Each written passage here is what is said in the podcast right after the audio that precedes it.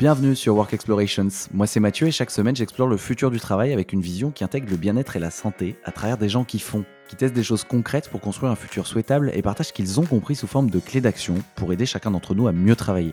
Ce podcast est fait pour vous si vous voulez être architecte et non victime de votre futur. Parce qu'à chaque épisode vous repartez avec une action concrète à mettre en place maintenant. Ce podcast est un média libre, ça veut dire que je ne touche pas un copec dessus, c'est mon activité de coaching pour entrepreneurs et dirigeants qui me permet de gagner ma vie et de continuer à le faire. En gros, je les accompagne pour construire une marque personnelle forte et faire décoller leur autorité et leur visibilité en ligne.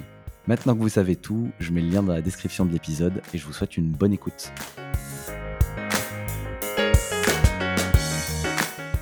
Le phénomène de la grande démission, concrètement, c'est 2 millions de personnes qui ont démissionné en France en 2022.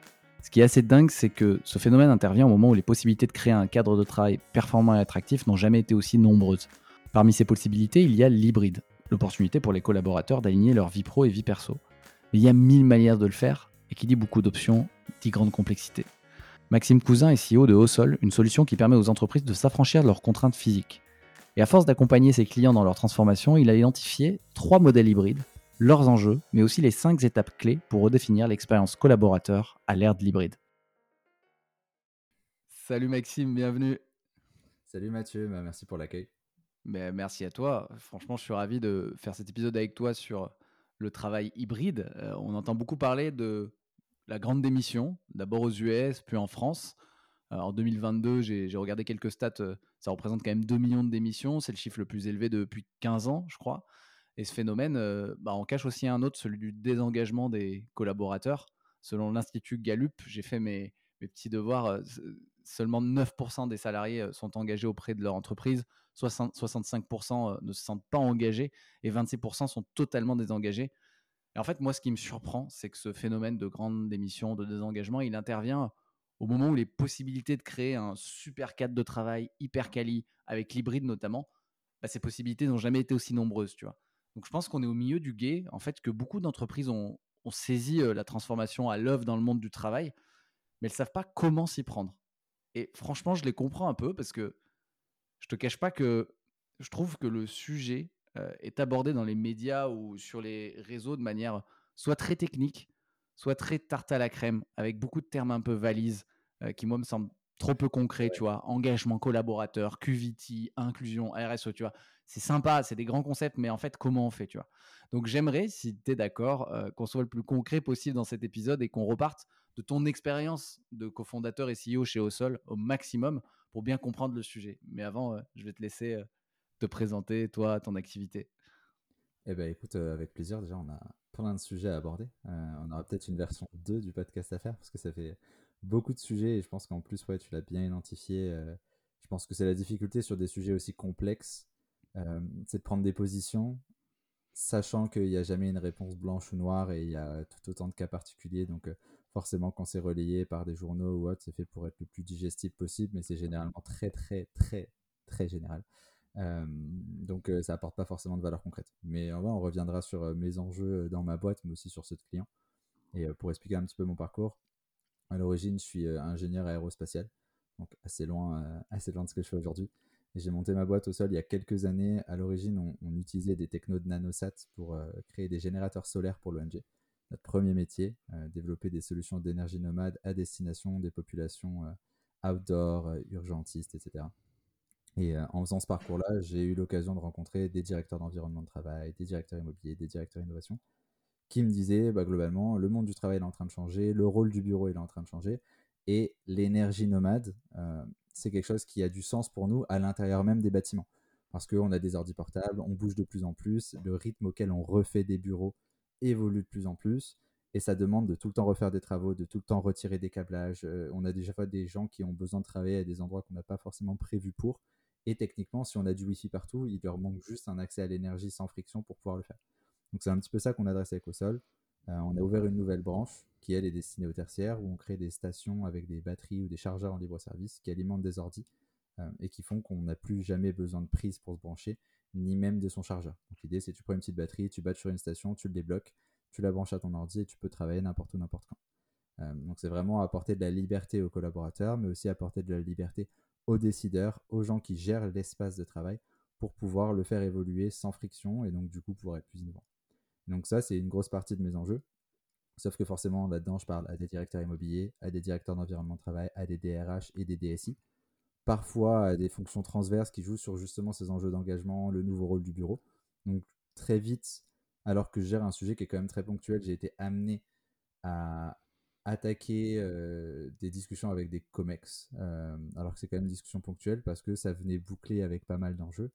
Et en parallèle de ça, euh, ça m'a amené à devenir consultant pour un cabinet qui s'appelle Topics, qui a été créé par l'ancien DG de Orange et de BPCE, dans lequel je les accompagne sur tous les enjeux futurs à voir. Donc là, j'accompagne des entreprises, majoritairement des grands comptes, mais quelques scale-up aussi, sur la réalisation des impacts du passage à l'hybride dans leurs entreprises et la création du plan qui va leur permettre de transitionner, soit dans le cas d'un déménagement, soit dans le cadre d'une réorganisation, etc., etc. Donc un peu une dualité d'enjeux. J'ai vraiment une dualité plutôt commerciale dans laquelle je vais aller aider avec une solution sur des enjeux d'environnement de travail ou de nomadisme des collaborateurs.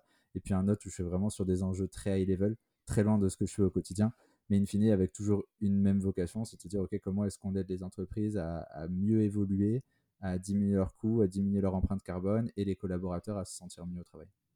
Hmm. Merci beaucoup pour cette présentation super concrète. Euh, tu as une dualité dans tes enjeux, mais bon, j'imagine que tu te permets, dans les plans de recommandation, de, transition auprès des, entreprises, de glisser les technologies au sol quand même on parle des technos, mais de façon super large. Mais c'est vrai que bah, moi, j'ai toujours mes produits avec moi aussi. Donc, Bien sûr. généralement, dans un rendez-vous, ils le voient et disent Ah, c'est quoi? etc. Et donc, de fil en aiguille, ils, découvrent ce que c'est. Mais c'est vrai qu'on va rarement dans la, granularité des solutions. Généralement, moi, mes missions, elles sont vraiment très en amont au moment où on, on, planifie un déménagement, on planifie une transition. On va faire beaucoup d'ateliers d'écoute des collaborateurs, des managers, de la direction pour comprendre où on va, comment est-ce que l'entreprise euh, se voit évoluer là-dedans, quelles sont les attentes des collaborateurs, comment est-ce qu'elles divergent euh, des attentes peut-être parfois de la mmh direction, comment est-ce qu'on va concrétiser tout ça dans un plan d'aménagement, dans euh, des nouvelles technologies qui vont permettre de faire le lien entre le distanciel, le digital, et en même temps, comment est-ce qu'on va jouer sur les enjeux de culture, de communication de ce projet-là? Donc vraiment un sujet très high level.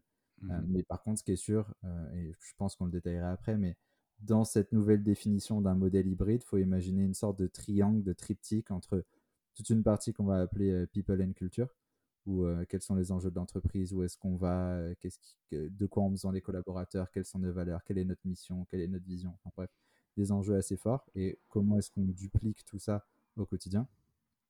une autre partie de ce triptyque-là qui va être les espaces physiques, donc là, ça va être les bureaux et tout ce qui va autour l'expérience du bureau et l'expérience euh, des espaces physiques, parce que certaines boîtes ont aussi euh, des shops, etc. Et euh, une autre partie du triptyque qui sont toutes les solutions et les espaces digitaux. Donc là, ça peut aller des solutions de collaboration, du cloud, mais aussi du métaverse, par exemple, pour certaines entreprises. Mais en fait, c'est la considération de ce triptyque-là qui permet de créer une expérience hybride qui est plutôt équilibrée et du coup qu'on va dupliquer dans un document qui s'appelle le Hybrid Playbook qui a pour but d'accompagner sur du très high level les entreprises euh, et d'aller assez granulaire dans leurs enjeux euh, législatifs, etc. Mais aussi les collaborateurs, d'avoir un petit peu un guide de compréhension de qu'est-ce qu'on fait, pourquoi on le fait, comment on le fait, quelles sont les mauvaises mmh. utilisations des principes. Donc tu vois, c'est un petit peu ça qu'on déroule au final. Et en fait, d'une entreprise à une autre, c'est pas du tout les mêmes enjeux, pas les mêmes contraintes non plus. Et donc, faut apprendre à jouer un petit peu avec tout ça. Ok, donc euh, Ok, donc super intéressant cette triptyque euh, du, travail euh, hybride. On est enfin, c'est bien, ça pose le cadre. Donc il y a, y a les gens et la culture d'entreprise, l'espace de travail, en tout cas les espaces de travail et les outils. ouais, peut-être qu'on va, je pense qu'on va y revenir. Avant, en fait, je, voulais juste te demander toi ta définition d'humain, enfin pour Monsieur Tout le Monde, en fait, juste c'est quoi le travail hybride? Je pense qu'on va se focus là-dessus là sur cet épisode. C'est quoi le travail hybride et est-ce que c'est une nécessité selon toi? Parce qu'en fait comme tu l'as dit, il y a plein de cas particuliers, tu vois. Clairement. Euh, déjà, euh, un truc que j'essaie de tout le temps euh, remettre sur la table, c'est que entre gens qui ont une activité majoritairement tertiaire, on a tendance à se dire oui, le télétravail, oui, le travail Enfin, c'est devenu un débat de société, alors que ça concerne quand même les 5-7% de la population, 10% de la population max. La plupart des gens, ils ont un travail physique, ils sont dans une usine, ils sont en caisse au magasin, ils font du stock, ils ont des réalités où le télétravail n'est pas nécessairement possible. Mais dans le cas d'une activité tertiaire ou télétravaillable, ce qu'on va appeler le travail hybride, c'est la capacité à effectuer une partie de son travail dans un espace physique qui généralement va être le bureau, donc dans l'espace de production euh, élémentaire euh, et primaire de l'entreprise au sens tertiaire, euh, et en même temps de pouvoir effectuer une partie du travail en télétravail, donc à distance du bureau. Et derrière, en fait, ça, ça va découler plein de modèles particuliers. Mais souvent, on, oppose les entreprises qui sont en full office, qui ne sont que au bureau, dans lesquels il n'y a pas de télétravail, des entreprises qui vont être en full remote. Euh, généralement, on va associer ça un peu aux startups. Il y a quelques années, c'était vu comme des hippies, un peu les gens qui n'avaient pas de bureau et qui étaient en full remote, même s'il y a de plus en plus d'entreprises qui ont transité vers là. Euh, et souvent, on les a un petit peu globalement opposés. La réalité, c'est que c'est des modèles qui ont du sens dans certaines réalités des entreprises. Et tout ce qui est au milieu de tout ça s'appelle le télétravail, euh, le, travail hybride. Pardon. Et mmh. dans le travail hybride, on a globalement trois modèles prévalents. Euh, si on va un peu dans la granularité, c'est ce qu'on appelle premièrement le Office First. Donc le Office First, c'est un modèle hybride dans lequel l'ensemble des process et du modèle organisationnel de l'entreprise a été basé sur un fonctionnement au bureau. Et dedans, on a rajouté la possibilité de télétravailler. Mmh Mais le fonctionnement et le modèle d'échange et le modèle organisationnel fonctionnent encore sur les gens sont au bureau, ils se voient au bureau, ils échangent au bureau. Euh, le télétravail reste un cas particulier dans lequel on a parfois donné un petit peu de possibilités. Derrière, tu as un autre modèle opposé qui est dans l'autre côté du euh, continuum du, euh, du, travail hybride, qui va s'appeler le remote first. Et dans le cadre du remote first, à l'inverse, tous les processus organisationnels de l'entreprise sont organisés autour d'un modèle full remote. Ça ne veut pas dire qu'il n'y a pas de bureau. Ça veut juste dire que l'organisation s'est organisée autour d'un modèle où les gens n'ont pas besoin de bureau pour échanger. Donc on fait moins de réunions, on a beaucoup plus de travail asynchrone, etc. etc. Et au milieu de ça, on a le flex hybride, qui est forcément le modèle le plus complexe, où tout est organisé pour fonctionner réellement en hybride, aussi bien au bureau qu'en remote. La réalité, c'est que le modèle hybride, c'est un modèle qui est beaucoup plus complexe à gérer que le modèle euh, extrême du full remote ou du euh, full office, parce qu'il y a une infinité de cas à, imaginer et qu'il bah, y a beaucoup plus d'exceptions. Quand tout le monde est au bureau, tout le monde bosse de 9h à 17h et se croise, bon, bah, à la limite, c'est un modèle, on met en, règle des, mmh en place des règles et c'est tout le temps la même chose. Idem en télétravail, si tout le monde est en full remote. C'est vrai que le cas de l'hybride, ça demande de jouer avec deux mondes qui fonctionnent avec des règles différentes. Et c'est là où, justement, aller travailler striptique est hyper important. Et la prévalence de certaines choses va être d'autant plus forte que on est plutôt sur du Office First ou sur euh, du euh, Remote First ou euh, du Flexibrid parce que justement, ça va demander de jouer avec des curseurs sur des avantages aux collaborateurs, de la typologie d'espace, du nombre de mètres carrés par collaborateur. Euh, plus d'espace collaboratif ou non, des solutions digitales euh, plus ancrées ou non. Donc en fait, tout ça, c'est vraiment ce qu'il faut regarder et repartir vraiment très en arrière sur où est-ce qu'on va, quelle est la typologie de modèle qu'on veut, et à partir de là, d'essayer de regarder comment est-ce que ça va se dupliquer sur euh, globalement les trois cadrans de ce triptyque-là, mmh sans jamais oublier forcément que la transition vers un nouveau modèle est toujours beaucoup plus chaotique que la création d'une entreprise dans le modèle. Euh, dans mon cas, on a créé l'entreprise de façon euh, globalement euh, hybride dès le début parce qu'on est arrivé dans ce changement. Quand tu as une entreprise où tu as 500, 1000, 2000 collaborateurs qui ont toujours travaillé au bureau de 9h à 17h et que tout d'un coup tu changes complètement ce modèle-là, bah, il y a aussi des gens qui vont forcément être très heureux parce que plus de liberté, etc. Mais il y a aussi beaucoup de gens qui vont être un petit peu antithétique du modèle parce que ça vient à l'encontre de ce pourquoi ils se sont engagés, de ce qu'ils viennent chercher au travail. Et donc, c'est mmh aussi une difficulté de comprendre cette transition-là, de comprendre comment est-ce qu'elle va impacter les collaborateurs. Et ça fait qu'on ne peut pas toujours être assez extrême dans la transition. tu mets le doigt sur un truc très important. Euh, tu as parlé des collaborateurs et, et c'est quand même souvent le sujet qu'il y a derrière. Je voulais juste savoir, en vision du survol, euh, quels sont les, principaux enjeux actuels que toi tu vois euh, qui poussent les entreprises à réfléchir au modèle hybride en fait et puis à aller vers euh, ben, l'un des trois que tu as proposé? Il y, a plein d'enjeux, en fait, c'est assez rigolo, c'est que tu as autant des enjeux financiers que euh, des enjeux d'attraction des nouveaux talents, des réalités marché globalement. Le premier, c'est que l'attente des collaborateurs a énormément changé. Avant, on allait au boulot, on travaillait, on avait un salaire, on avait un sentiment d'accomplissement au travers de son travail si on avait de la chance. Et ça en restait un petit peu là. Aujourd'hui, de plus en plus, la mission de l'entreprise devient importante, mais le, rapport de force qu'il a pu avoir pendant un temps entre le collaborateur et son employeur, il s'est pas. pendant un temps, il s'est un petit peu retourné. Aujourd'hui, c'est peut-être plutôt assaini. Dans le sens où l'entreprise va donner euh, une sécurité, un salaire, euh, une mission à un collaborateur, et le collaborateur lui-même va faire en sorte que cette entreprise puisse produire, puisse accomplir sa mission. Donc on est sur une relation équilibrée où chacun y, gagne quelque chose. Et euh, du coup, ça fait que les collaborateurs ont eu des attentes qui ont un petit peu évolué encore plus post-Covid, où ils se sont rendus compte que bah, la sensation d'équilibre pro-perso était différente, qu'il euh, bah, y avait des aléas dans la vie de chacun qui faisaient que parfois on avait besoin de plus de flexibilité. Ce qui fait qu'aujourd'hui, pour une entreprise, dire il y a zéro télétravail pour nous, c'est très compliqué. Euh, mmh. Il y a énormément d'entreprises qui n'arrivent pas à embaucher justement parce qu'elles disent moi c'est 100% bureau et il n'y a pas de télétravail. Et mmh. euh, pour avoir discuté avec des recruteurs récemment, ils me disaient mais enfin nous, euh, la première question qui arrive même pour des stagiaires c'est on a le droit à combien de jours de télétravail?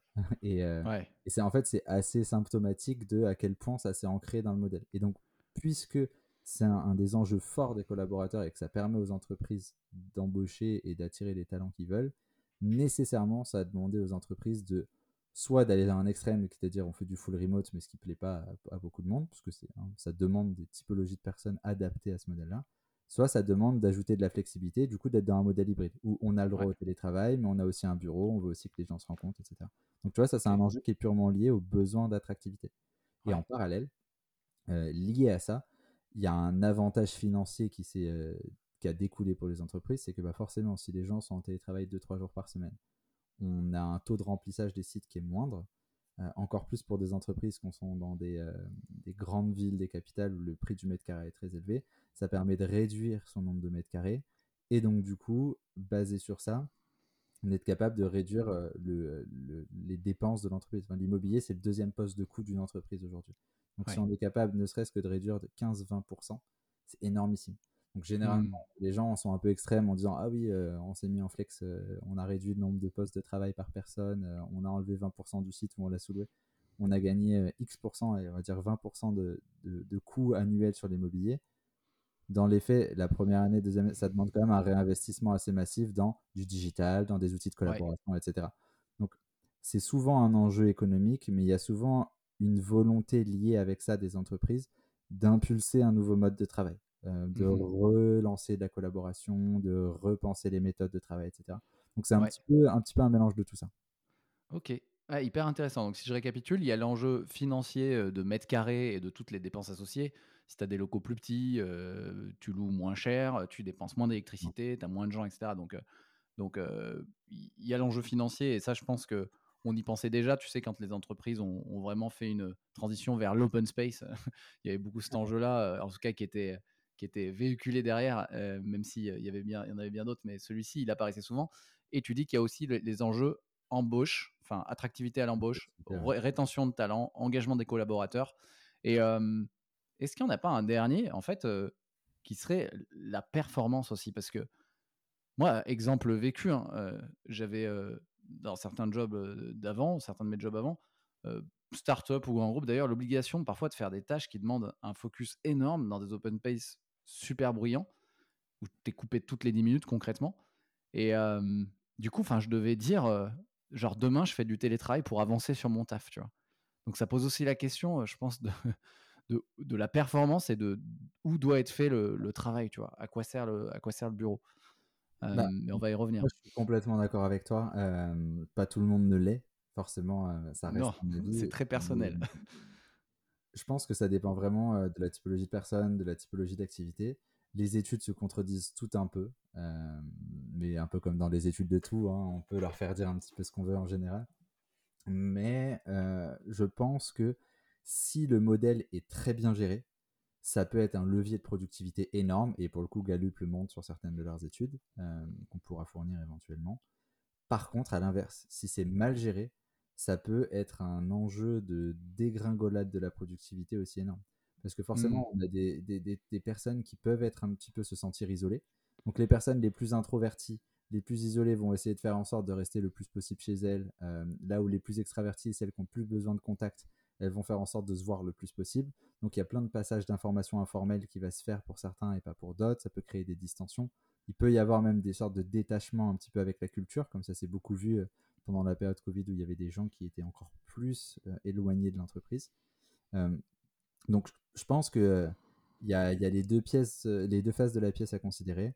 D'un mmh côté, si c'est bien géré, si c'est bien communiqué, et surtout qu'on a bien intégré les collaborateurs dans la réflexion, et qu'on a fait quelque chose de propre avec des règles claires euh, et logiques, et même plus que des règles, des principes plutôt. J'ai toujours tendance à dire que dans l'hybride, il y a tellement de cas particuliers qu'on peut plus forcément euh, gouverner avec des règles euh, immuables, mais plutôt avec des grands principes de fonctionnement sur lesquels se rebaser.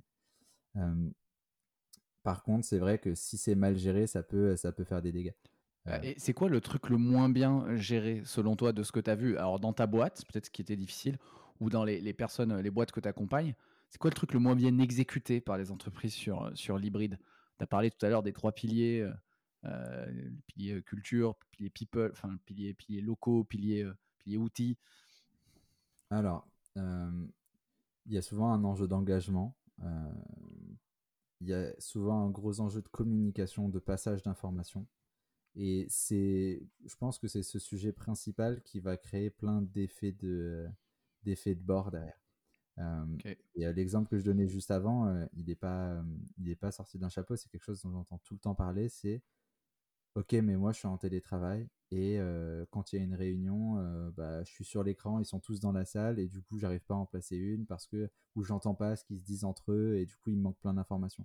C'est l'information que tu as eue parce que tu as croisé ton collaborateur, ton manager par exemple, qui t'a donné une information capitale et toi parce que tu es à distance, bah, tu l'as pas eu cette information. Et en fait, mis bout à bout sur un temps long, ça peut vraiment créer des distensions assez fortes si on ne s'est pas prémunir. Donc je pense vraiment que le passage d'information euh, et la clarté de l'information et la distillation de cette information-là, euh, sans euh, exclusion volontaire ou involontaire des personnes qui sont en distanciel, elle est, elle est beaucoup plus complexe à gérer. Ça demande pas mal de, de process. ça, je pense que c'est la première chose. Et la mmh deuxième chose qui découle de ça, ça va être il y a trois choses, mais je pense que la deuxième chose qui découle de ça, c'est l'engagement. Parce que l'IDM, ça peut renforcer globalement euh, un sentiment d'appartenance. Euh, et c'est pour ça que le rôle du bureau échange aujourd'hui. Tu vois, avant, le bureau, c'était euh, c'était c'était une non-question. Un espace où tu venais du lundi au vendredi, et puis c'était tout. Aujourd'hui, vraiment, on repense le, le, rôle du bureau pour que ce soit, quand les gens se croisent, que ce soit un espace de collaboration, que ce soit un espace, un, un représentant de la culture d'entreprise, un concentré de culture. Tu vois. Et si ça, c'est bien exécuté, alors ça marche bien. Par contre, si c'est mal exécuté, tu te retrouves avec des gens qui sont en télétravail, des équipes qui n'arrivent pas à se coordonner parce que euh, bah, tu as le manager qui est au bureau, mais ses équipes, elles sont pas venues ce jour-là. Euh, tu en as euh, deux qui sont dans l'équipe, mais ils sont pas en télétravail le même jour, donc ils se croisent jamais, donc ça crée une distension dans l'équipe. Et ça, c'est des choses organisationnelles qui sont super complexes à gérer pour les entreprises. Il y a plein de solutions qui, aident à gérer ça, hein. mais c'est vraiment un enjeu à, adresser. Et, euh, et, du coup, ça impacte l'efficacité au global d'une équipe. Peut-être qu'une personne va devenir plus productive, mais ça peut impacter négativement euh, l'efficacité de l'équipe si ça n'a pas été bien géré en amont. D'où aussi euh, le fait qu'il y a des entreprises qui ont dit ah bah non, nous, le télétravail, c'est le lundi et le vendredi, par exemple. Ou à l'échelle de l'équipe, nous, notre équipe, on veut s'organiser comme ça. Euh, ce qui est déjà une, évolution. Il y a beaucoup d'entreprises qui disent les jours de télétravail, c'est tel jour et tel jour pour tout le monde. Euh, c'est un modèle très figé, mais dans certaines entreprises, ça marche comme ça.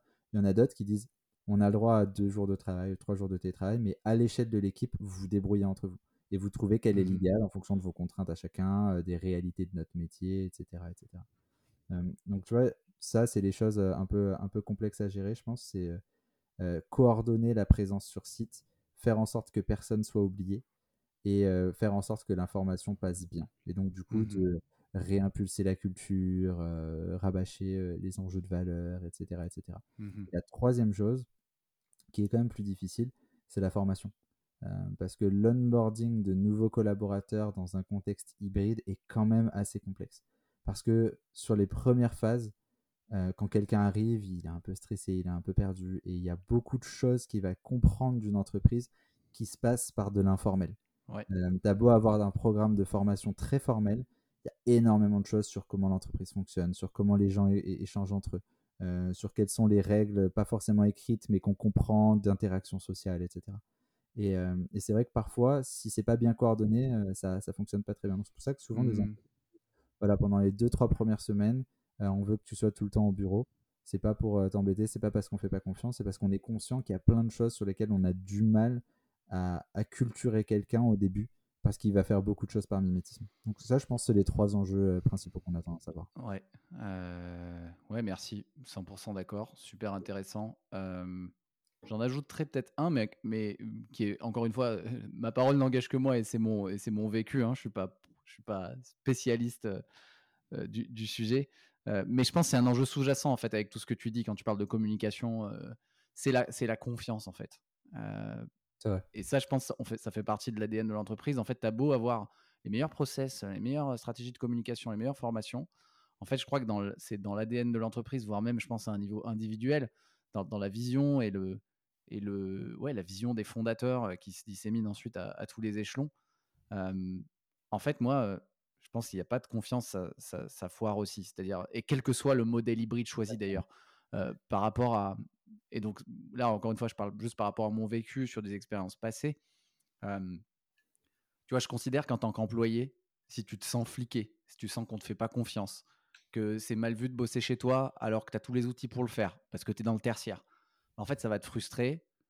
Et tu vas soit désinvestir, soit avoir envie de partir. Même si tu adores ton job, et d'ailleurs, surtout si tu es bon dans ton job, parce que l'objectif d'une boîte, ça devrait être la performance. La performance passe par la confiance et le bien-être des équipes bien-être passe par un alignement entre le pro et le perso. Tu en as parlé tout à l'heure. Et le problème, c'est que tout le monde n'a pas les mêmes besoins. Donc, euh, il n'y a pas une règle qui fonctionnera pour tout le monde. C'est pas possible, à moins de créer un nivellement par le bas, tu vois.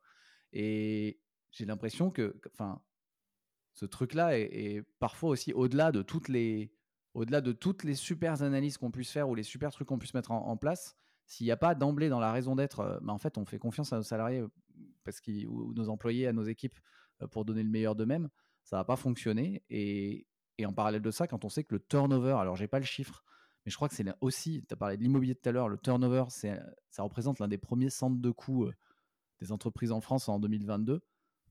Bah en fait, ça fait réfléchir. quoi. Ah, en fonction des industries, c'est effarant. Hein. Mais, mais je suis d'accord avec toi, hein, le, sentiment de confiance, je dirais pas que trop que c'est un, un des problèmes du travail hybride. Par contre, c'est un des prérequis pour que ça fonctionne. C'est un peu un des, un, des éléments fondateurs. Euh, et, et d'ailleurs, ça demande parfois aussi de repenser les modèles de fonctionnement. On parlait beaucoup de management euh, euh, au présentiel, euh, VS du management à l'objectif. Et parfois, ça demande un petit peu une rupture dans je vois les gens exécuter à j'accompagne les gens à accomplir leur mission. Et c'est mmh l'accomplissement de la mission et de l'objectif qui importe plus que de les voir là. Parce qu'en fait, ce modèle de présentéisme, il est hyper pernicieux quand tu le regardes. Ça, tu te retrouves avec des gens qui vont au bureau pour faire acte de présence. Parce que, et généralement, parfois, c'est des gens qui sont très bons et qui, du coup, finissent leur mission plus vite et du coup, ils se retrouvent à s'ennuyer au bureau. Donc, le fait qu'ils s'ennuient, bah, du coup, ancre un sentiment parfois négatif euh, vis-à-vis de l'entreprise parce que du coup ils ont plus la sensation d'être challengés etc etc mmh et donc ça crée un détachement. En fait même chez des personnes qui à la base produisaient énormément ça peut créer des problématiques. Et euh, c'est pour ah ça que euh, repenser le modèle de management est aussi super important. Encore plus quand à cette séparation physique qui peut qui peut arriver. Et ça permet d'aligner les équipes. Par contre le pendant de ça est un problème classique qu'on voit avec les modèles hybrides et le télétravail, ça va être le, déséquilibrage entre le pro et le perso. Parce que tout d'un coup, tu n'es plus dans un modèle 9-17 euh, ou 9-18 ou 9-19 hein, en fonction des, jobs. Euh, tu es dans un modèle où bah, tu n'as pas vraiment de limites. Donc, tu dois apprendre à toi-même te fixer tes limites. Je pense qu'on a un peu tous une to-do qui est interminable si on voulait toujours tout faire. Et donc, ça demande un travail personnel aussi de mieux réorganiser ses tâches, d'apprendre à gérer cet équilibre pro-perso, euh, d'apprendre la déconnexion et aussi de demander aux managers et aux collaborateurs de, eux-mêmes gérer cette, ce droit à la déconnexion qui est hyper important. Et c'est assez rigolo parce que j'avais fait une mission de conseil pour un, gros groupe de BTP il n'y a pas si longtemps. Et euh, à quelques mois d'intervalle, on avait fait euh, des ateliers avec les collaborateurs où avant ils plébiscitaient de l'autonomie, de la confiance. Sauf qu'en fait, ils n'avaient pas précisé qu'ils voulaient de l'autonomie dans un périmètre relativement resserré. Et en fait, fast forward quelques mois, ces mêmes collaborateurs étaient malheureux et surchargés du fait qu'on leur ait donné trop d'autonomie. Parce que mmh justement, ils savaient plus s'organiser, ils savaient plus où aller, ils savaient plus comment prioriser. Et ils redemandaient à leur manager de remettre du cadre et de les accompagner là-dedans. Donc c'est aussi ce curseur entre donner de l'autonomie, mais accompagner à gérer cette autonomie et cette productivité. aligner des gens sur l'atteinte d'objectifs plutôt que du temps passé, sans en même temps tomber dans l'excès de grossir les objectifs et du coup de compresser ça et se retrouver à faire des horaires interminables. Et c'est un équilibre qui est parfois difficile à trouver, ça demande une communication qui est encore plus importante et d'autant plus importante qu'elle peut être complexe quand justement on se voit pas tous les jours, qu'on capte pas les petits signaux euh, d'une conversation normale qu'on aurait toi et moi s'il y a de la friction ou s'il y a quelque chose dont j'ose pas te parler. C'est quand même difficile en visio, alors qu'en en présentiel, c'est quand même parfois un peu plus simple. Hmm. Ça, demande aussi un, rétro-pédalage sur des modèles de fonctionnement qui, parfois, pour certains managers, sont ancrés depuis 30 ou 40 ans. On leur demande de faire complètement différemment et, et, euh, et c'est pas c'est pas de leur faute c'est pas eux qu'on appris enfin on leur a appris à manager comme ça et tout d'un coup on leur dit bon bah en fait ça va pas du tout quoi et, euh, c'est horrible, vois, c'est complexe de se dire, ok, bah, comment je déconstruis des, euh, des automatismes que j'ai créés, etc. Et, et toi, es personnellement, enfin, est-ce que tu es pour laisser le choix euh, aux collaborateurs de bosser n'importe où? J'ai l'impression que oui, hein, d'après ce que tu m'as dit. Vous êtes hybride by design, quoi, chez Osol. Ouais, exactement. Bah, nous, c'est le cas, même si on a encore des, des problématiques qui sont liées au modèle de travail. Tu vois, techniquement, euh, j'ai créé une boîte parce que j'avais envie de pouvoir voyager et de travailler un peu d'un peu partout. Euh, mon associé, lui, était chez KPMG avant et n'en pouvait plus d'aller à la défense euh, avec son costard cravate tous les matins et d'être dans un modèle hyper, hyper figé. Et je sais pas comment ça se passe à KPMG maintenant, hein. c'était il, y a 10 ans, 15 ans, 10 ans. Mais, mais on voulait cette liberté-là. La réalité, c'est qu'on a une partie de notre business qui est du tertiaire, qui est du software, qui est globalement des activités qu'on peut télétravailler partout. Et moi, ça m'arrive de partir et de télétravailler à l'autre bout du monde. Euh, et parce que je prends très peu de vacances, mais du coup, je télétravaille de loin. Et moi, ça me permet d'avoir mon équilibre. C'est pas forcément ce qu'il faut pour tout le monde.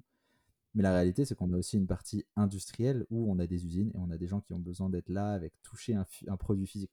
Et ça, ça peut créer déjà une dualité. Donc nous, c'est encore mmh. un process euh, sur lequel on a parfois du mal. Tu vois, c'est gérer ces deux choses-là et gérer le fait que ça peut être frictionnel pour quelqu'un euh, qui, euh, qui, est dans une usine euh, tous les jours. de, voir son patron bronzé sur la plage, quoi. Exactement. ça peut être frictionnel. Donc, tu vois, ça demande de gérer les choses différemment. Et tu peux pas juste dire, bah, Coco, c'est la réalité de ton métier, fallait choisir différemment. Non, c'est pas sain, tu vois, d'avoir ce rapport-là. Donc, tu vois, c'est réussir à trouver cet équilibre-là. mais sinon, oui, globalement, les gens chez nous, ils peuvent travailler un peu de n'importe où. On essaye de faire en sorte de se voir parce que c'est important. Et tu vois, on donne la liberté aux gens de faire ce qu'ils veulent. Mais en moyenne, les gens, ils prennent deux jours de télétravail dans la semaine, trois parfois. Euh, cas exceptionnel, ils nous disent, bon, bah voilà, je vais partir en vacances pendant, euh, pendant dix jours. Euh, j'aimerais bien faire une semaine de télétravail euh, pour profiter d'être plus longtemps, je sais pas où. Et il n'y a aucun souci, on le communique et, et on le fait. en fait, on part du principe que on peut à peu près tout faire à partir du moment où c'est communiqué et qu'on s'est assuré avec son équipe qu'il n'y euh, a pas de problématique particulière. Je donne l'équipe mmh. marketing. Si on a le, salon le plus important de l'année et que quelqu'un nous dit ouais, je bah vais travailler de Bali à ce moment-là, c'est une réalité business qui fait que euh, c'est complexe. Mais euh, sinon, à partir du moment où c'est communiqué, c'est important. Et tu vois, du coup, je pense que c'est cet enjeu de communication dont on parlait. C'est à l'échelle de l'équipe, et de où on en est, comment est-ce que j'aligne mes ambitions perso et mes volontés perso avec mon équipe et mes enjeux pour pas léser autour de moi et réussir à être accompli et trouver le, sweet spot là-dedans. Ouais, communication et, confiance dans les deux sens aussi. Hein. Ça veut dire que tu parlais de, du salon, du salon, du salon de l'année pour l'équipe marketing. Bah, en fait, du coup, un, membre de cette équipe doit être digne de confiance, c'est-à-dire se montrer, euh, se montrer euh, engagé, enfin committed, toi, c'est-à-dire, enfin, bah non, il y a le salon plus important, donc en fait, je ne vais pas demander euh, à partir à ce moment-là. Enfin, je pense qu'il ouais, c'est aussi ça la responsabilité, ça, responsabilise aussi dans, les deux sens. mais justement, je voulais qu'on parle un peu de, de, de au sol. avant, en fait, juste j'ai bien aimé, j'ai vu un de tes posts LinkedIn dans lequel tu, tu donnais l'exemple de Spotify. je trouvais que c'était un super, super post. moi, j'écoute Spotify et donc je connais pas forcément ce qui se passe derrière. Mais tu disais qu'ils avaient implémenté. ouais. Non, mais voilà, tu disais qu'ils avaient implémenté le work from everywhere, donc donc c'est vraiment de l'hybride à grande échelle depuis 2019, et que aujourd'hui les collaborateurs en fait ils choisissent quand ils travaillent au bureau et où ils travaillent le reste du temps, et que ça depuis trois ans, puisqu'ils ont le recul, ça a diminué le turnover de 15%, ça a augmenté la, la diversité et l'inclusion, genre il y a deux fois plus de femmes, ils ont diminué le temps de process d'embauche de 20%, voilà, ils ont recréé une nouvelle culture au, bureau, en tout cas une culture plus alignée avec leurs valeurs. Mais en fait, il y a beaucoup de taf pour arriver à ça. Et, je voulais avoir, bah, c'est un peu une question centrale, mais récap aussi de tout ce qu'on s'est dit. Quelles sont, selon toi, les grandes étapes pour redéfinir l'expérience collaborateur à l'ère de l'hybride pour une entreprise qui n'aurait pas forcément beaucoup de moyens, tu vois Toi, si tu devais t'y prendre, peut-être en, repartant de zéro chez, chez Au comment tu ferais, tu vois? C'est marrant parce qu'on est en train d'écrire un guide sur ça. Euh, on a pris un peu de retard, on voulait faire un peu le guide de la rentrée, euh, guide des euh, retours des vacances, pour essayer de, faire, en tout cas aux entreprises, se poser un petit peu ces questions. C'est une question difficile, mais il y a plein d'étapes. Mais je pense que la première, en tout cas, moi, comment j'aime repartir, c'est de faire un petit peu un état de situation. ok, pourquoi est-ce qu'on veut faire une transition déjà? Est-ce qu'elle est nécessaire? C'est quoi notre enjeu? Est-ce qu'il est financier? Est-ce qu'il est humain? Est-ce que c'est pour réimpulser quelque chose dans l'entreprise? Quelles que soient les motivations. Donc, un, redéfinir quels sont les objectifs d'une transition et quelle est la transition qu'on pense, dont on pense avoir besoin. Et parfois, on va se rendre compte que bah, la réponse, c'est il n'y a pas de transition à faire, c'est d'autres enjeux. Euh, la deuxième chose, c'est euh, isoler dans un premier temps euh, l'organisme de direction de l'entreprise les managers et les collaborateurs et essayer de comprendre à eux quels sont leurs enjeux, quelles sont leurs volontés, quelles sont leurs croyances, quelles sont leurs peurs, les frictions qu'ils vivent au quotidien, etc. etc. Et c'est assez intéressant parce qu'à chaque fois qu'on l'a fait, à chaque fois on s'est rendu compte qu'il y avait des distensions énormes entre les croyances de la direction et de l'entreprise et les réalités vécues par les collaborateurs. Et donc déjà, on sait qu'il y a un gros travail à faire sur réduire ces distensions à, tous les niveaux. Euh, et derrière, ce qui généralement fonctionne assez bien pour définir son modèle et, euh, et en même temps définir euh, si un espace, comment ça va se transposer, ça va être de redéfinir l'ensemble des tâches effectuées par des collaborateurs au quotidien. Donc des réalités métiers et des réalités de chaque personne. Et en fait, quand tu fais ce travail-là, généralement c'est euh, très itératif parce que quand tu commences on va dire ah bah alors moi mes tâches c'est je fais des réunions euh, j'écris des mails euh, je me rends au bureau c'est des choses très très larges et en fait ces réalités très larges elles encapsulent énormément de micro-réalités qui demandent pas du tout les mêmes choses. Et donc ok bah c'est quoi pour toi des réunions? Est-ce que c'est des réunions longues? Est-ce que c'est des réunions courtes? Est-ce que c'est des réunions où tu as des décisions à prendre? Ou est-ce que c'est des réunions d'information? Euh, Est-ce que c'est des réunions euh, one-one? Euh, Auquel cas, je sais pas, ça peut être un entretien manager, un entretien annuel. Est-ce que c'est du passage d'informations informelles? Et en fait, on détricote tout ce que c'est qui est fait autour de ça. Après, bah, la même chose, tu me dis que tu écris des mails. Qu'est-ce que tu fais concrètement? Et on détricote. Est-ce que tu as besoin de te concentrer? Est-ce que c'est des mails complexes? Est-ce que c'est juste traiter de l'information la faire passer? Euh, et puis après, je sais pas, je fais des appels parce que je suis euh, commercial, etc., etc. Et en fait, une fois qu'on a défini toutes ces missions de façon super large, ce que j'aime bien faire, c'est euh, prendre les collaborateurs, ou en tout cas des échantillons représentatifs, sans aucune représentativité par contre d'un groupe, pour vraiment avoir une, image de l'entreprise dans sa globalité. De dire, OK, parmi ces tâches-là, qu'est-ce que vous voulez faire en distanciel? Absolument. Qu'est-ce que vous voulez faire en présentiel? Et qu'est-ce que à la limite, l'un ou l'autre, ça fonctionne en hybride? Et en fait, tu te rends compte que tu as souvent, euh, ah bah tiens, euh, moi, les moments focus où j'ai besoin de faire de la rédaction, j'ai plutôt envie d'être euh, à la maison. Mais la formation, j'ai plutôt envie d'être sur site, etc. Et en fait, tu as très vite quelque chose qui se dessine. Et quand tu mets ça en regard de la charge de travail, bah, ça te permet déjà d'avoir une idée de, OK, en fait, il y a beaucoup plus de choses qui veulent être faites au bureau, il y a beaucoup plus de choses qui veulent être faites en télétravail. Et ça permet déjà d'avoir une image de la réalité opérationnelle de ce qui se passe dans l'entreprise. Et ça, ça permet de retourner voir la direction qui, elle, a des volontés parfois qui vont être économiques, qui vont parfois être organisationnelles, etc. Se dire, OK, bah, la réalité de ce qu'on voit, c'est ça. Les contraintes qui sont vécues face à là, d'un point de vue managérial, d'un point de vue learning ou autre, elles sont celles-ci. Et donc, on peut commencer à donner des recommandations. Et derrière, se dire, OK, bah, sur quel modèle hybride on peut plutôt se trouver?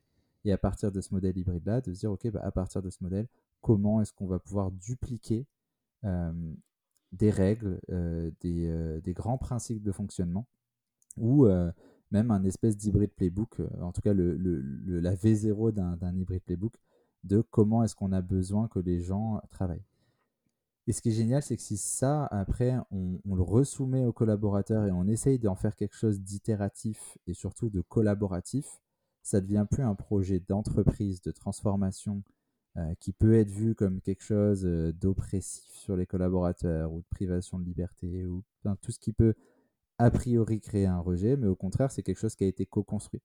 Et donc, du coup, on a un buy-in beaucoup plus fort et on a aussi ce, euh, ce phénomène qui que je trouve assez magique quand il est bien fait, de faire en sorte que quelqu'un se mette dans les baskets d'un autre. Euh, un peu comme le BABA du management, ok, mais si tu étais à ma place, euh, il s'est passé ça, comment tu réagi Et quand tu regardes, les gens ont tendance à, à se, se, donner une punition bien plus ferme et bien plus dure que celle que toi t'aurais donnée à la base. Euh, parce mmh. que la personne se met dans tes baskets. Ben, en fait, il y a plein de distensions dans des équipes en elles-mêmes, des réalités qui ne sont pas comprises, etc. Et le fait de faire ce travail-là et de d'ouvrir la parole autour, ça fait en sorte que ces premières personnes que tu as interrogées deviennent un petit peu des, euh, euh, des émissaires euh, et vont eux-mêmes devenir des ambassadeurs de ce modèle-là en interne. Parce que mmh. tout d'un coup, une fois que tu auras trouvé le modèle qui semble le plus adapté, vient la phase de l'implémentation. Et la phase de l'implémentation, si c'est quelque chose qu'on pousse comme ça, ça ne marche jamais. Par contre, si c'est quelque chose qui a été co-construit et sur lequel tu as des ambassadeurs qui vont être des relais en interne pour faire vivre et animer le sujet, et pour répondre aux questions des gens, pour les accompagner dans la transformation, bah, tout de suite, tu as quelque chose de très organique. Et là, ça prend et ça devient vraiment euh, quelque chose qui est, empreint de la culture de l'entreprise. Donc, c'est un peu comme ça, généralement, que euh, quand j'ai vu que ça marchait bien, c'était souvent cette trame-là qui était, euh, qui répliquée. Ouais, merci beaucoup. Bah, si on récapitule, tu as parlé d'hybridation, de, travail hybride avec trois gros modèles qui se dégagent. Le Office First, hein, donc majorité de bureaux et télétravail possible le remote mode first, on est par défaut euh, plutôt euh, chacun chez soi et en fait parfois on peut se retrouver. Et puis il y a vraiment le flex hybride, donc plus complexe où là on tout peut fonctionner, euh, qu'on soit au bureau ou en hybride. Enfin voilà, il n'y a pas de fonctionnement par défaut. Et, voilà, et ça c'est intéressant. Et pour pour aller vers l'un de ces de ces modèles-là, bah, il faut réfléchir à il y a quatre grands, il y a quatre grands domaines de, réflexion. Hein, les, celui que tu as appelé People and Culture, donc, donc les gens en fait qui font l'entreprise. Il y a l'environnement physique, il y a aussi les outils euh, digitaux et la tech, puis tous les services qui peuvent être euh, donnés aux collaborateurs. Et là, les grandes étapes, moi j'ai donné bah, pour redéfinir l'expérience collaborateur à l'ère de l'hybride, bah, c'est vraiment se poser la question de. J'ai l'impression que c'est vraiment repartir du métier en fait, repartir des gens, repartir de l'opérationnel. Pourquoi faire une transition? Est-ce qu'il y a vraiment des enjeux importants pour les collaborateurs? Peut-être que c'est pas les mêmes que pour la direction, parce que c'est souvent impulsé par la direction redéfinir euh, l'ensemble des tâches, donc repartir des métiers pour euh, repartir de la réalité opérationnelle. En fait, ça veut dire quoi? Qu'est-ce qui peut être fait à distance? Qu'est-ce qui peut être fait au bureau? Pour avoir une sorte de, de, vision euh, concrète de, de c'est quoi la masse de travail qui peut être fait au bureau plutôt que celle qui peut être fait chez soi? Et ensuite, ben, aligner la direction et les collaborateurs et, implémenter avec des ambassadeurs. ça fait pas mal de petites choses. S'il y a un truc à retenir dans tout ce que tu nous as dit, ce serait quoi? Pour moi, franchement, c'est de réussir à croiser les réalités des gens avec euh, la, la vision de là où on veut aller en tant qu'entreprise. Parce que généralement, on a cette distension très rapide qui se fait euh, entre OK, mais qu'est-ce qu'on vit au quotidien et euh, comment est-ce qu'on a imaginé qu'on devait avancer. Et la réalité, c'est que la planification à long terme, c'est un peu de la science-fiction. La réalité mmh. d'une entreprise, c'est que tout bouge, le contexte bouge, le contexte législatif, économique, tout bouge tout le temps. C'est très difficile de dire, OK, ben, on veut aller là, on va y aller exactement de cette façon. Euh, et donc, du coup, ça demande ce ping-pong assez constant entre où on en est, qu'est-ce que veulent les collaborateurs, quelles sont les frictions qui vivent, comment on corrige. In fine, le, le playbook de la startup de euh, on avance et on itère, ben, on doit l'appliquer à peu près à tous ces niveaux-là aussi c'est forcément beaucoup plus compliqué d'un grand compte parce qu'il y a des organismes politiques, il y a des effets de bord qui font qu'on est sur une inertie plus forte.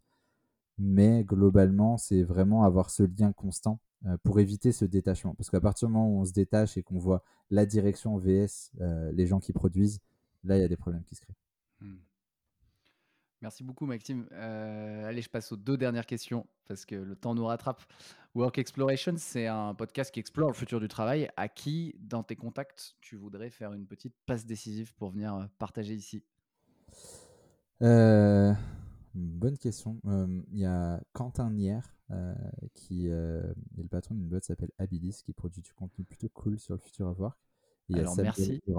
Ah bah, merci et merci. Euh, c'est deux bons contacts. Ils sont passés sur, euh, sur Work Explorations. Si, si, j'ai fait un épisode avec chacun de ces deux. Si tu en as un troisième, challenge. Non, mais bravo, c'est des, bon, des bonnes passes décisives puisque on a fait. On a fait les, deux, les deux, sont vraiment incroyables. Les deux sont vraiment cool. une troisième personne. Est-ce que tu veux que ce soit quelqu'un qui soit plutôt sur le domaine des RH Parce que dans ce cas-là, tu peux penser à Kevin, Kevin Bouchareb, qui est le directeur Future of Work de Ubisoft actuellement, qui a une, une, vision vraiment forte du futur du travail et que j'aime beaucoup. Donc ouais, mmh. Kevin, ça peut être, ça peut être un bon, un bon interlocuteur, ça peut être très sympa. Bah merci pour la passe des celle-là, elle, elle fonctionne, je le, je le connais pas. Euh, merci beaucoup. C'est très sympa. Quel est le meilleur moyen de te suivre, de te joindre, de t'envoyer un petit feedback pour les gens qui ont, apprécié euh, ce que tu nous as apporté? Franchement, euh, celui que vous voulez, dans tous les cas, je, je, je, répondrai un petit peu partout, mais sur LinkedIn, c'est généralement le plus simple. Alors, il faut faire gaffe parce que maintenant, les gens, ils me suivent sur LinkedIn, mais ça ne m'ajoute pas nécessairement. Donc, il faut bien cliquer sur les trois petits points et faire ajouter si vous voulez m'envoyer un message ou vous connecter. Et euh, sinon, euh, bah, ouais, je pense que c'est le moyen le plus simple. Sinon, par email, mais je sais que si je mets mon email, je vais recevoir plein de calls de prospection. Donc, euh, ceux qui réussiront à le trouver, ils le trouveront. Mais sinon, sinon LinkedIn, ça semble être un bon milieu. Je, je, vais mettre LinkedIn et puis je mettrai, s'il est prêt d'ici là, d'ici là. non, je mettrai pas ton mail, genre, je vais pas te faire ce coup-là, mais je mettrai pour. J'ai toujours un peu d'avance entre le, temps d'enregistrement et le temps où, où, cet épisode va sortir. Donc, je mettrai le book de le playbook euh, s'il est sorti d'ici là dans le lien euh, euh, avec, grand plaisir. Et puis pareil on a on a toute une grosse newsletter qui s'appelle The Hybrid Club sur lequel on sort des épisodes pour le coup plutôt denses. Une grosse newsletter qui fait bien 3-4 pages à chaque fois sur des sujets du, travail hybride. On va explorer soit des modèles existants sur Spotify par exemple ou d'autres et on va aller un peu en détail dans qu'est-ce qu'ils ont mis en place pourquoi c'est intéressant etc ou des grandes tendances qui se dégagent, un peu une veille du, futur of work et de l'hybride. Donc pareil, euh, si, euh, si, besoin, on peut, on peut vous ajouter là-dedans. Il y a pas mal de contenu sympa. Ok, bah, je vais le retrouver et mettre le lien aussi dans les notes de l'épisode. Merci beaucoup pour le partage, euh, Maxime. Bah écoute, merci à toi. bonne journée et puis à très vite. C'est la fin de cet épisode, mais peut-être le début d'une autre histoire ensemble. Je vous propose deux options pour continuer. Première option, rejoindre ma newsletter VIP dans laquelle je donne un récap de chaque épisode en clé d'action. Elle s'appelle Le Carnet de Mathieu. Deuxième option, faire un retour sur l'épisode. Je réponds à tout le monde. Vous pouvez le faire sur ma newsletter en répondant directement à l'email ou sur LinkedIn qui est le réseau sur lequel je suis le plus actif. Bien sûr, ces deux liens sont dans la description de l'épisode. Pour terminer, je vous rappelle que ce podcast est un média libre, donc il ne me rapporte pas d'argent. C'est mon activité de coaching en personal branding pour entrepreneurs et dirigeants qui me permet de gagner ma vie et de continuer à le produire. Si ça peut aider quelqu'un de votre entourage qui veut gagner en autorité et visibilité, parlons-en. Toujours sur LinkedIn, connexion plus message, et c'est parti. Merci beaucoup et à très vite sur Work Explorations.